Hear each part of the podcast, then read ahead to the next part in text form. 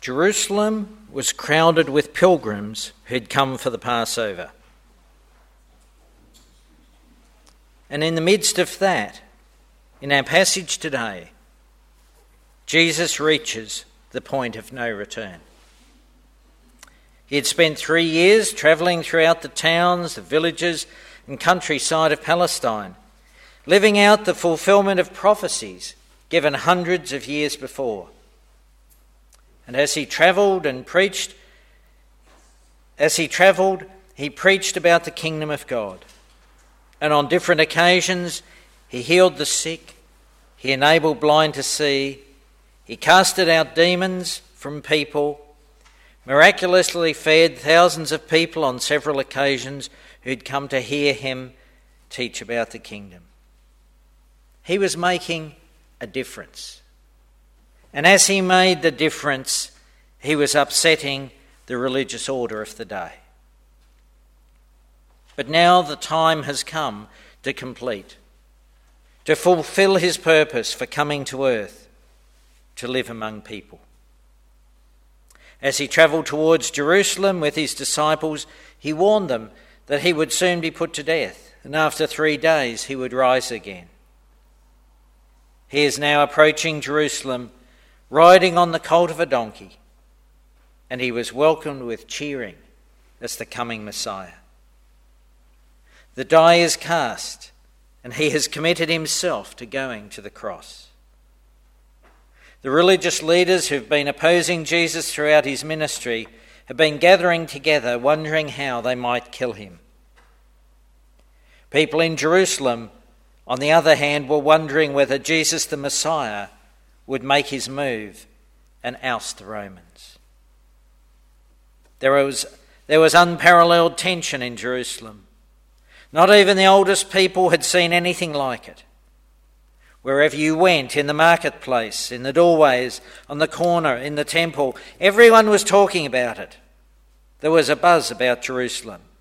Is Jesus the Messiah? Has he come to conquer the Romans and claim the crown of the Messiah? They were waiting to see what would happen. The Passover was only a few days away. Would Jesus make a move? If so, when? What would the authorities do if he did? Here he stands before the city as a king, having been welcomed by throngs of ordinary villagers from the outskirts of Jerusalem. Yet in a matter of days, he'll be crucified by his rebel subjects who are upset about him disturbing their comfy religious way of life. As the pressure mounted, the Lord took a definite, calculated, premeditated action. Action that would show us three things it would show us Jesus' character, it would show us Jesus' power and how that power produces his character in us. Firstly, the character of Jesus. Here in Mark chapter 11, as Jesus rides into Jerusalem, he is hailed as a king. They lay down their cloaks in front of him. But Jesus does something that just doesn't fit. Normally, kings would ride in on a powerful war horse. But Jesus, who was riding in as a king, chose a donkey colt to ride into Jerusalem. In doing this, he was showing humility, not making the expected power statement of a king. So here you have a proven king with miraculous power, but he comes on a young donkey. This might be Jesus' no turning back. The die is cast. But you are meant to see that this is no moment. This is a moment like no other. For in Jesus you have majesty, coming as a king, and yet meekness, riding on a donkey. In the one person, you have power, and yet you have weakness.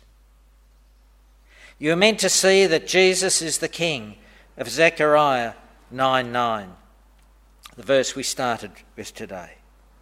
You are meant to see that Jesus is the King, a King who does not fit into the world's categories. He has the strength and majesty of a lion, and the meekness and patience of a lamb. Infinite highness and yet infinite accessibility. Infinite justice and infinite grace. Infinite glory, yet infinite humility. Infinite majesty and infinite meekness. Absolute sovereignty, yet perfect submission. A lion and a lamb. And isn't it in these dies cast moments in life that we see the true character of a person? So, firstly, we have the amazing character of Jesus meekness and majesty in one person. Secondly, we see the power of Jesus. In verse 15, we're told Jesus entered the area of the temple courts. The temple in Jerusalem was a massive complex. And when you walked into the temple, the first area you came to was the court of the Gentiles. It was the only place a Gentile, a person who was not a Jew, could go. And yet it was the place where the business operations were set up. And when Jesus walked in, he would have seen thousands of people buying and selling animals, hundreds of foreign money changers. In fact, the historian Josephus tells us that in one Passover week, one year, 255,000 lambs were bought and sold and sacrificed in the temple. Imagine that. Even the loudest share market trading floor has nothing on this. And then throw in stock, uh, stockyards or livestock market. It's a cross between Wall Street and a huge sale yards complex with animals bleating or bellowing, truckies clanging gates, and people shouting. And Jesus walks into this area of the temple a place where the Gentiles were supposed to find God through quiet reflection and prayer. And yet, it resembles this noisy stockyard we talked about. No wonder Jesus starts throwing the furniture over and throwing the stock out of the temple. You can imagine the leaders of the temple coming over to Jesus and saying, Jesus, what's going on? Why are you doing this? And Jesus says in verse 17, My house will be called a house of prayer for all the nations, for all the Gentiles. And we're told in verse 18 that this absolutely shocked his listeners. Why? Because it was popularly believed that when the Messiah showed up, he would clear the temple of the Gentiles. But rather than clear the place of the Gentiles, Jesus announces this temple will be a house of prayer for all people, for the Gentiles, and for people right across the world. That means for you and I. Jesus is being an advocate for the Gentiles, startling actions for those who expected contrary actions. But what Jesus is doing is far more radical than that. For Jesus is throwing out all of the animals that were being sold as a part of the sacrifices in Passover week. Jesus is throwing out the sacrificial system altogether. Jesus was saying to the Gentiles, You can go directly to God in prayer. You can have direct access into the presence of God. You don't have to make animal sacrifices. And this shocks the whole system. But the shock of it is lost on us because we don't know the history of the temple. As Tim Keller tells us, the history of the temple begins in the Garden of Eden at the start of the Bible in Genesis 1. Because the garden was a sanctuary with absolute shalom, absolute flourishing, total fulfillment a place of joy, a place of bliss. But this paradise was lost when we centered our lives on other things to give us meaning and significance other than God. And when Adam and Eve left the sanctuary, they turned around and saw the door of paradise. Saw at the door of paradise a flaming sword flashing back and forth. a flaming sword that no one could get under, barring our way back into the presence of God, into paradise. Because we built our lives on other things, on power, on status, acclaim, family, race, it's never enough to say, Sorry, may I please get back into the presence of God. Something else is required. A costly payment has to be made to put things right between us and God. No one can get back into the presence of God unless they go under the sword and pay for the wrong they have done. But who could survive that sword? No one.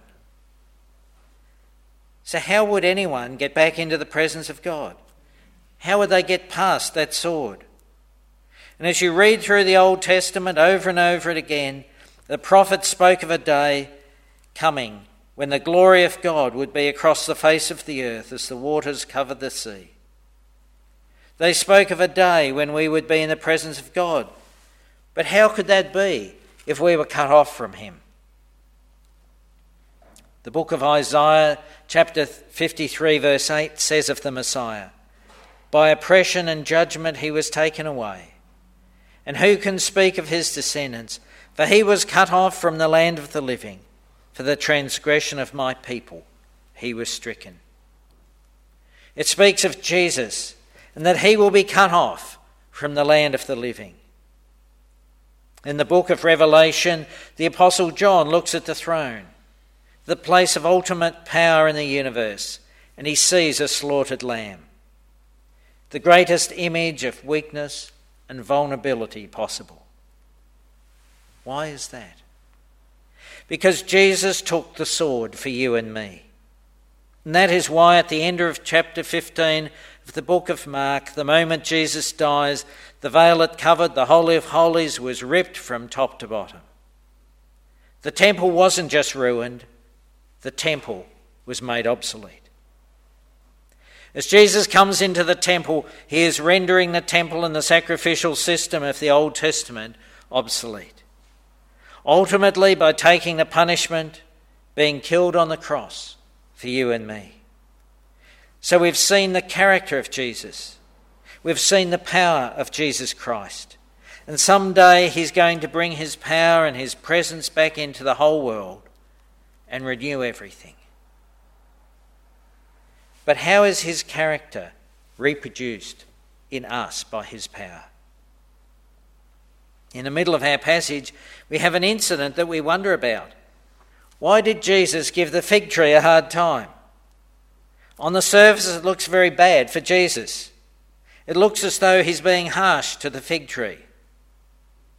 Now, when you read this, you need to see that he's not giving the fig tree a hard time, but that Jesus is really challenging us. And if you can understand it, and you can understand it if you realize that Middle Eastern fig trees bore two kinds of fruit. As the leaves were coming out in spring before the figs came, the branches bore these little nodules, and travellers like to pick these nodules and eat them. So, when Jesus sees a fig tree in leaf and walked over to it, if he found a tree that had begun to sprout leaves but had no nodules, he would know there was something wrong as he found in this case. The tree might have looked okay because it had leaves, but it didn't have nodules. And so the tree was diseased or dying inside. Growth without fruit is a sign of decay. So Jesus is simply pronouncing that this is the case here. Now, notice when this incident begin, happens. It happens between Jesus going to the temple and returning to the temple the next day. What is going on is simple. Jesus is giving you a parable against hollow religiosity. Jesus is about to walk into the temple, a place that's very busy. So many things to do tasks, committee, noise, transactions, people coming and people going. But the busyness had no spirituality there. Nobody was praying. Jesus is saying, I want more than religious activity. He's saying, If I have brought the presence of God into your life, if through me you are now the temple of the Holy Spirit, I want more than just activity and busyness. The challenge to all of us is Is our life bearing fruit? Are you changing in your character? If you're an angry person, is it clear to people who know you that you've overcome that? If you're a fearful person, is it clear to people who know you that you've overcome that? If you're self centered or self hating or self aggrandizing, is it clear to people who know you that you are overcoming these things? Or are you just busy with religiosity? He wants you involved, but don't miss the forest for the trees. An important question is are you having the life of Jesus reproduced in you? Myers Briggs and similar questionnaires analyse our personalities. There are introverts and there are extroverts. There are thinkers and feelers. There's decisive people and process people. There's bold people and humble people. There's powerful and there's vulnerable people. We're disposed to one set of traits rather than the balance of traits.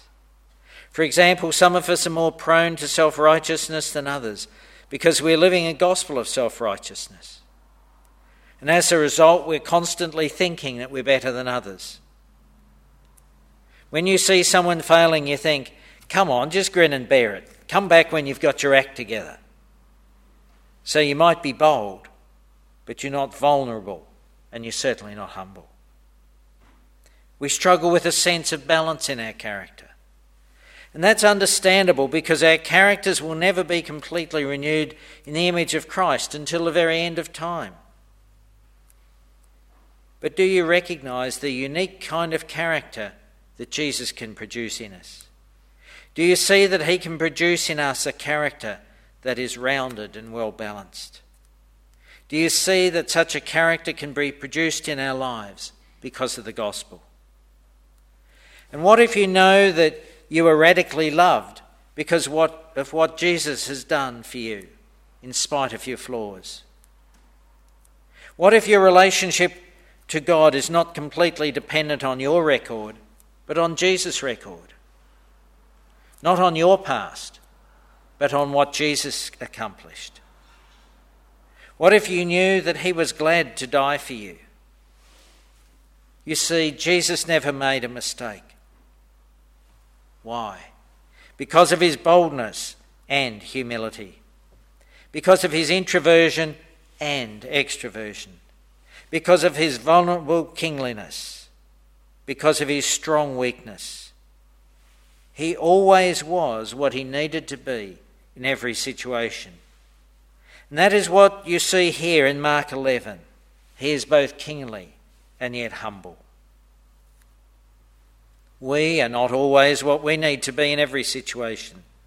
But as His Holy Spirit works in our lives and renews our character more and more in the image of Jesus Christ, so we will become the sort of person who is able to move backwards and forwards, backwards and forwards between boldness and humility, introversion and extroversion, strength and weakness. And slowly we will become what we need to be in every situation, although it'll be a struggle. While we are not what we should be, and we are not always what we can be, yet by the power of God working in our lives, we can see these changes happening. Do you see them happening? Are those changes happening in your life? Do your best friends notice them? If not, what should you do? There are two possibilities. One is to think you understand the gospel, but you don't. Or maybe you're not getting the gospel of Jesus Christ at all.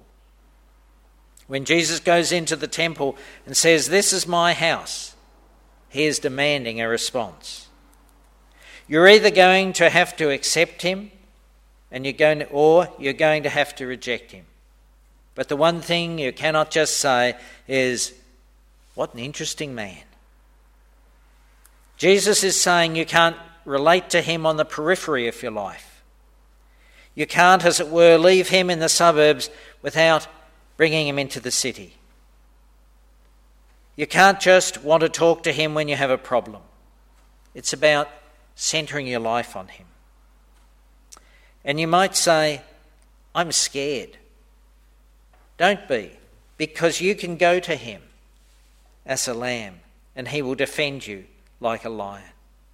He will defend you to your own conscience. He will defend you to the world. He will defend you to hell.